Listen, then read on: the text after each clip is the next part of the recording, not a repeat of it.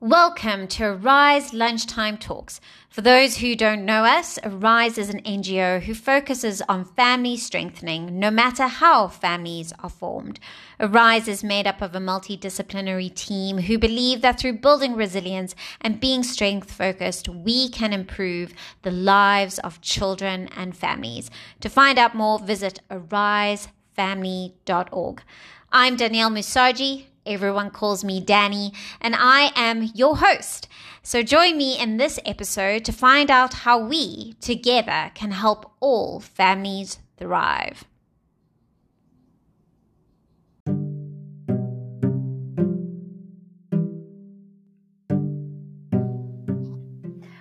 Welcome back to Arise Lunchtime Talk. Um, my name is Danny, and sitting opposite me is Alexa. Alexa Russell Matthews, who is also our senior social worker at Arise. But Alexa, you also wear two hats um, as the chairperson of the warehouse. Can you tell us a little bit more about the warehouse?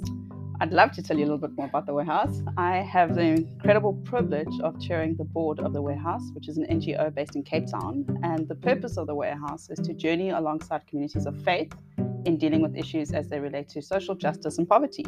So we helped set up the Respond Network, which responded to the fires in Langa recently, Masiphumelele, which sadly we know has just happened again. Yeah. And then also part of the network expanded into KZN. So Sure. it's a national network. And then they also talk about spatial justice, how we're using land effectively, and what are the conversations that we need in churches that are not as well resourced in order to make them sustainable. So that's some of the work they do. There's a lot more. So you can go and check out their website as well, or their Facebook page. We Cool. are the warehouse and go over and see what they do.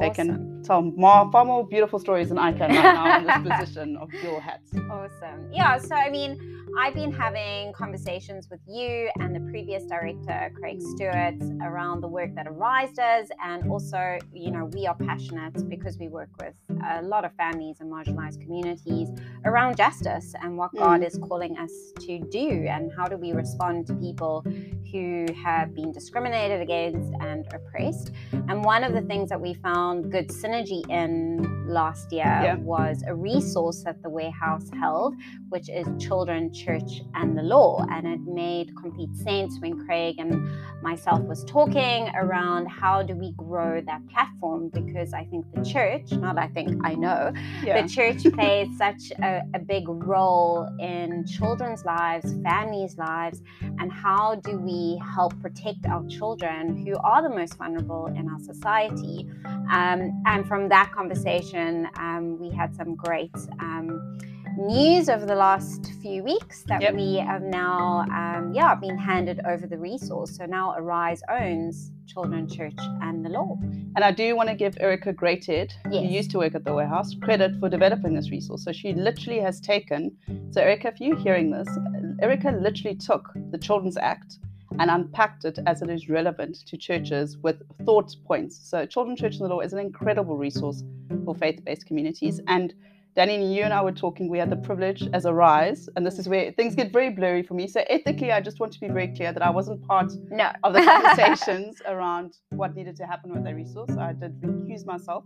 I wasn't the board chair when that conversation started about how do we look after our children in our communities. And so part of that was as Arise, we were actually invited to Stellenbosch University Yeah. to their practical theology. No, not the practical, the children and youth ministry. Yes. I can't remember the exact module offhand, but to talk through children, church, and the law with their second and third year students. And I think that's what I love about that is that you've got people advocating in the same and pulling in a direction that puts children at the center. And so Yeah. that's that's what this resource really is about: is how do we equip, how do we empower, and how do we help people establish appropriate responses to the rights, but also the needs of children in our communities, which sometimes we forget they go hand in hand. Yeah, I mean, look, I've always believed, and I still do, that the church plays a massive part in how do we bridge the gaps of inequality in our country. I Most think definitely. you know, the church holds great power in this country, um, particularly. And, when I talk about church, I'm obviously talking about institutions, thinking about influence. We know that our president and, you know, parties are influenced by pastors and ministers. Yep. And so we need to use those voices and that power power for good, right? So, how do we ensure that our children are at the center of some of the policies that are being developed, particularly when we look at how the Children's Act have now have this amendment bill that's coming yeah. into play. You know, where are our churches aware of this? Do we know how that's changing, um, and why it's important? Um, so, I suppose that's kind of the question I'm posing to you, Alexa. Though you can pose a question to me as well. Um, for, some, for some of uh, yeah. people who are listeners who might not know um, a bit of my background story as a social worker, as a trained social worker, is you know I started my first like after I graduated social worker. I was a statutory social worker, which means I was very much implementing um, removal of children, protecting children, um, investigating. So the practical of implications things. of the act. Exactly. Actually. And I remember at that time, I was also a young adult leader um, and being very frustrated with the church that I was um, serving at the time because I just felt like here I'm coming from a space and I was a statutory worker in Lavender Hill. So, for those of you who don't know Lavender Hill, it is on the Cape Flats. It is quite an impoverished area and a lot of influence of gang and violence and just substance abuse. And I think it's, I mean, it goes across our highly marginalized communities, unfortunately, yeah. when you've got high levels of inequality. And this is where I think the warehouse and Arise align so beautifully mm. in that this is, we want to make sure that we're understanding from our marginalized perspectives or where, where are we in those spaces and what does that look like? And I think Danny, what I love about the fact that the Rise and the warehouse are partnering, or and we are effectively partnering because yes. we're championing each other's work here. For sure. Is that that you do have that statutory background mm. because mm. it's the practical implications of this act when the church is not abiding by it. And so often, and you would have seen this in Lavender Hill, we hear it often as Arise. You see it often on social media in conversations. People forget that the Children's Act, when it comes to the rights and the protection of children, and the not just the protection, but also family strengthening, that's part of the purpose of the Act, is the highest order in the land. Mm. It overrules me as a social worker, it overrules you as a social worker, over, that is the highest form of governance about protecting our children in the land. Yeah. And I think too often, and it's from a well intended place, we end up hurting our children in churches because we don't understand that. Yeah because we're too busy looking for the healing and for the more, you know, the soft, soft uh, approach. But actually, we need to look at how do we heal and still are answerable to the law of the land. Yeah, so I think part of, again, you know, part of that frustration while I was doing statutory work in an impoverished area and driving to more of the southern suburbs, leafy area, which is was literally a kilometer apart. Completely. Like it's across the railway line and yeah. then you're into the suburbs. And and it's and it's going people are so unaware of what is happening even within the leafy suburbs exactly i was going to say the suburbs aren't exempt no but what i'm saying is in terms of the inequality and children falling in the gaps of society and going, we need to do more. Yeah. So it was difficult to do that, to be able to sit, and I'll never forget, you know, you always have those clients that are kind of imprinted in your brain. Yep, I've got them. And I'll never forget, you know, sitting with a 14 year old who has been in foster care most of her life since she was about six, um, because her parents did not, was, did not so great things and she ended up but she also moved mm. in a couple of foster placements and which we know is horrific in terms of her own development yeah. And i remember her looking at me and going why does no one love me? Well my mirror case that you're aware of was when we had an 11 year old who the church has been aware of who has picked up who was fostered through someone through the church and had had how many social workers? Fall drop the ball and said why has no one cared until now? Yeah and, and that's not a once off question. Like we hear the echoes of children's with their faces and those questions. Yeah. And so again, the church is in this incredible position to be championing the rights of children in this way. For sure. And but I mean, we need to know what that means. Yeah, because uh, it's also Arise was birthed out of the need of looking after vulnerable children. Yeah. Though I would say the way that we address that need is very different because I think our first response and i think it is a you know lessons as you grow as an organization which we I should be learning as we grow for sure is that you know we see children in need and we go foster care adoption is the way mm. but actually we know now that it isn't and that actually it is it is far more better that we put all of our effort to strengthen families before. And obviously, we don't live in an ideal world. No, And so there is a need for foster care for sure. And which the act covers actually. But we need to do it well. And how do we do it well? Because, as we always say, love is not enough. No, it's practical. And we cannot do it thinking this is a religious obligation. No, well, I think adoption, foster care, alternative care, whatever it is, they're not social justice projects. And I think that, and so part of my role at Arise has been to coordinate our adoption support and education, is that if you are choosing to adopt because you believe that it's a way of restitution, then please don't adopt. Mm. And I know people get cross when we say that, but we are not taking on projects, we are choosing to parent. And with that comes the fullness of what that Yeah. means. And the fullness of that is also looking at the reality, and this is a hard thing to say and to hear, especially if you people that are waiting or for whatever reason have not biologically been able to have children, for whatever reason, and want to parent, is that we still know that children staying with their biological parents, where their parents choose to parent and are able to parent, is always first prize for the Yeah. child. The ch- children, my voice got all twisted there, sorry everyone. But I think, and, and that's what I love about it. If you look at how the law was developed, the law was developed with family strengthening in mind. Mm. The problem is, is that we look at adoption as the alternative to being poor, Yeah. to living in a hard space, rather than saying why is the space hard and what we should be doing in that space. And so we need to start learning how to have nuanced conversations around the both and. Yeah. And so for me, the both and is yes, we're going to have children that cannot stay with their biological families for whatever reason, but we need to also look at where children should and can stay with their biological families if it was able and possible to do so. And Yeah. so the church, I believe, has a responsibility towards that.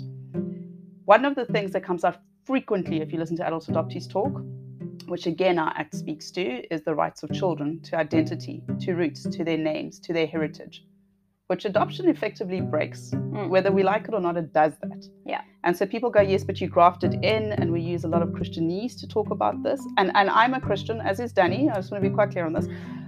But the reality is, we can't talk about our we can't talk about your family if you're not in your family. And Yeah. so now we are talking about our family where we get things right, but also sometimes where we get things wrong. For sure.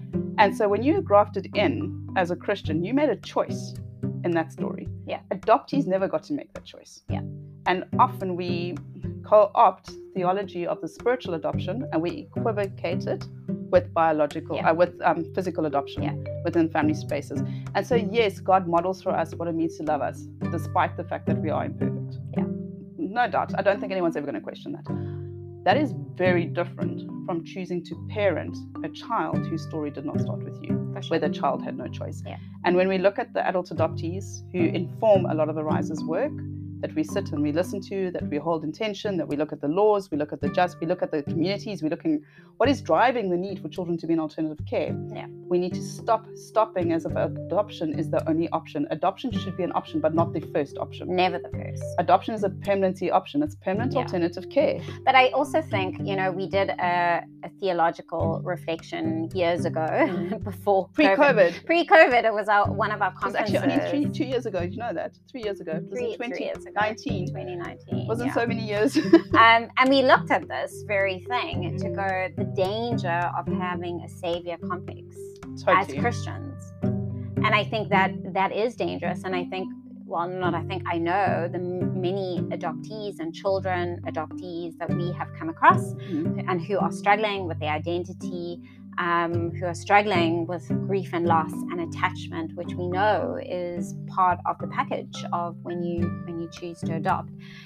One of the biggest hurdles and the biggest problems we have come across is when people struggle with their Christian values and their Christian principles. I mean, this probably is a, a podcast on it. I was going to say we started at church law and now we've gone into the Yes. adoption rabbit hole. But, but what I'm saying is, again, this is part of a long history of our church in this country around a, how do we save children. One, we created orphanages. Yes. Two, we then were like, adoption is the way, particularly when the HIV pandemic uh, arrived.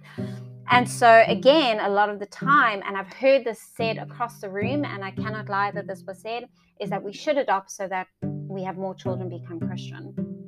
and we and I have My seen stomach sinks every time I hear that. and and then I've heard it from from children um, who are grow up in these homes and they struggle with that. Well, also from people choosing to adopt. Yeah, So that's not a good motivation to adopt because there is no more, you cannot guarantee that your biological child is going to choose the same faith as you, No. the same journey as you, any more than you can choose a child because then you put this burden on these children that they're supposed to be grateful to you and believe in your worldview and your framework. So, and even within that, you're not guaranteed how your biological child is going to turn out. You might have a bit of a clue that they're going to have red hair or green eyes Yeah. or curly hair or straight hair or whatever it is because genetics. But how many of these children, our children, biological or adopted, take a journey that we could never have foreseen? Yeah. And maybe not a journey we would choose for them as parents, let's be honest, for some of the dynamics. But also, as parents, we need to be open to the fact that they are individual human beings Mm. who are going to make their own choices. exactly. And that when we wrestle with their choices, it's our wrestle. Yeah. Which is a different conversation in its and it, and it is a, it's a tricky space to be in as a parent and Mm. both of both of us are parents so i mean part of us having now the resource of children's church and the Mm. law is part of having these hard conversations uh, that is really the goal of arise is to start having challenging conversations for the church so when we talk about discipline and you making a sermon Yes. on discipline um, you know, and we know what the law says about discipline. And I know because I've had many pastors phone me to make Mm. sure that what they're saying is right, which which aligns, which, which is, is part of the service of Arise. but and I've also had uh, I have pastors who refuse to listen when I say actually spanking your children, let's be honest, hitting your children is illegal. And two, if we're actually thinking about hitting, I always try and think this: why are we hitting? It's because we have actually lost control as and we adults. triggered and we can't cope, and they And are not. Our I've control factor kicks I have in. never ever met a parent who hit their child because they are trying to. And remember, at Arise, we say discipline is all about teachable moments. We're discipling people into new places. How do you do that? Through teaching. Exactly. And so, if I even think about myself as a parent, and I have spanked my children, I'm going to be honest with everyone here. It has never been, and I and I really try not to. And it never sits well afterwards because you know it wasn't the right way of doing things. Exactly. Because it was about you not being in a good regulated space. And the Of same is true for me. Like whatever like and then we end up having to apologize. Because Yes. actually what are we teaching our children? Yeah, completely. And scripture, I think there's I think there's a lot of people that go, Oh, but it's you know, it's progressive, it's the liberals, it's conservative, whatever. But actually and Danny, I think I said this to you the other day. I was reflecting on how often Jesus referenced children and how we are to look after children and honor children and Mm. esteem children and not lead them down the garden path. And you know, there was a beautiful the, the in Afrikaans, the way it was interpreted wasn't it's better to put a millstone down your neck and cast yourself into a well. It was into the sea. So one of our students at Stellenbosch said that, and I was like, that is so powerful, especially where we live. We've got all these rips off our coastline, and I was like, what are we doing as the church to make sure that we are not the stumbling block, that we are screening our volunteers, that we are understanding children's developmental needs, that when their families come and sit there Mm. and it's a mom only, or a dad only, or a granny only, that we are not repeatedly painting a picture that doesn't speak to this child's reality. Well, also the reality of the country that we Yes. live in, right? So, I mean, the great thing is as we take the the resource Children's Church and the law, we want to anchor it in the context of where we are right now. And In so, South Africa, yeah, so we look at, we want to make sure that people, everyone, even you as listeners, get a picture of what most of our children are going through. If we think about it, you know, we've written a blog about it. Mm. 750,000 children last year dropped out of school. poverty line. Let's talk about the poverty line. 60, what was it? 62? 62 over 60% of children live below the poverty line and Yeah. that's the conservative one where you're getting some of your basic needs met. Yeah. Not And all of them but some of them are being And so, met. what does that mean? What is the first start of life? How are mothers treated when their children are born? How are we supporting mothers? How are we supporting children in their first and fathers days? let's not leave the dads out we No. often only talk about moms but young fathers Yes. need to be taught and mentored and guided into actually what does it look like to be a dad especially if you we so often talk about the fatherless generation and the missing fathers but actually we're asking people to show up and do in ways that they've never experienced themselves or have never been taught themselves Yeah. and that includes your and my generation Hmm. where we might have been parented a particular way where hidings and spankings were part of the deal the wooden spoon Yes.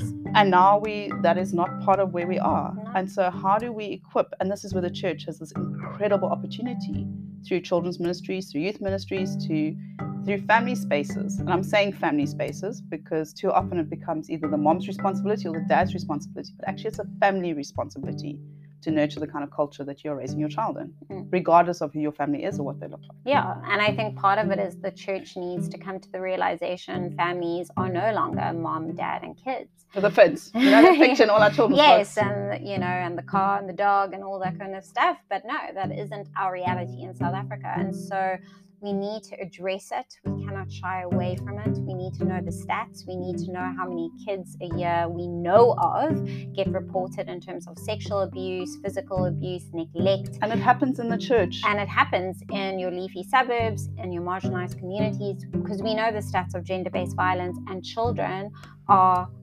also the victims of that, even if they're witnessing Mm. physical violence in the home. And we know research shows that they have the same symptoms of children who have been abused themselves. So we cannot we cannot ignore these factors. And so as we wrap up a little bit about our conversation, as you can tell, we are both passionate as Arise and as the Warehouse around ensuring that we are advocating and giving voice to children um, so that children can stop falling in the gaps of society, that we can protect our children when they're in Sunday school, when they're on those youth camps.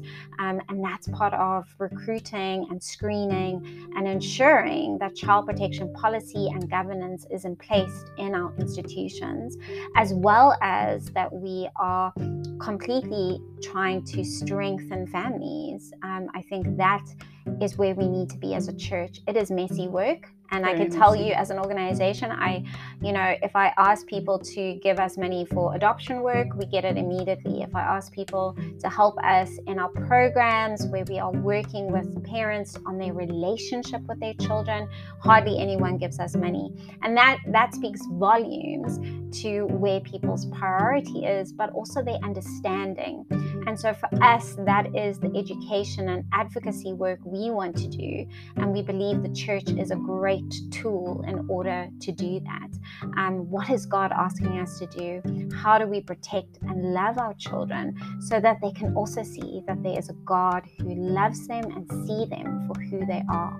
And so we are that vessel of doing that. So if you're listening to this podcast and you go, wow, this interests me, I want to know more, please, please email us at training at arisefamily.org. We have some exciting training in children in the church and the law coming up by the end of the year and at the beginning of next year around how we want to train up children's workers, youth workers, pastors Mm. in understanding why child protection is important. Thank you so much, Danny, for the opportunity to share the space with you in my dual roles. So I'm sitting in my social work seat, and I'm, I feel like I'm having to swap guy, gears the whole time. But also, I just think the last thing I do want to add is that children do not live in silos; they live with adults. And so, as adults, we have the responsibility to care for adults, which is part of the family strengthening stuff. Yeah. But also, as adults, we have a responsibility to our children as well as for our children. And so, what does that look like in the context of the church? And so, Erica, this is my final shout out to you, but also to the team at the warehouse who so generously and graciously have shared this resource with Arise. Yeah. I really, I really am grateful. I love when we see partnerships working. Yeah, it is great. And I know that even though we might now hold the resource, and we know that Arise and the Warehouse will be working together in ensuring that this is happening nationwide, Exactly. right? Thank you. And until next time, Bye bye, everybody. bye.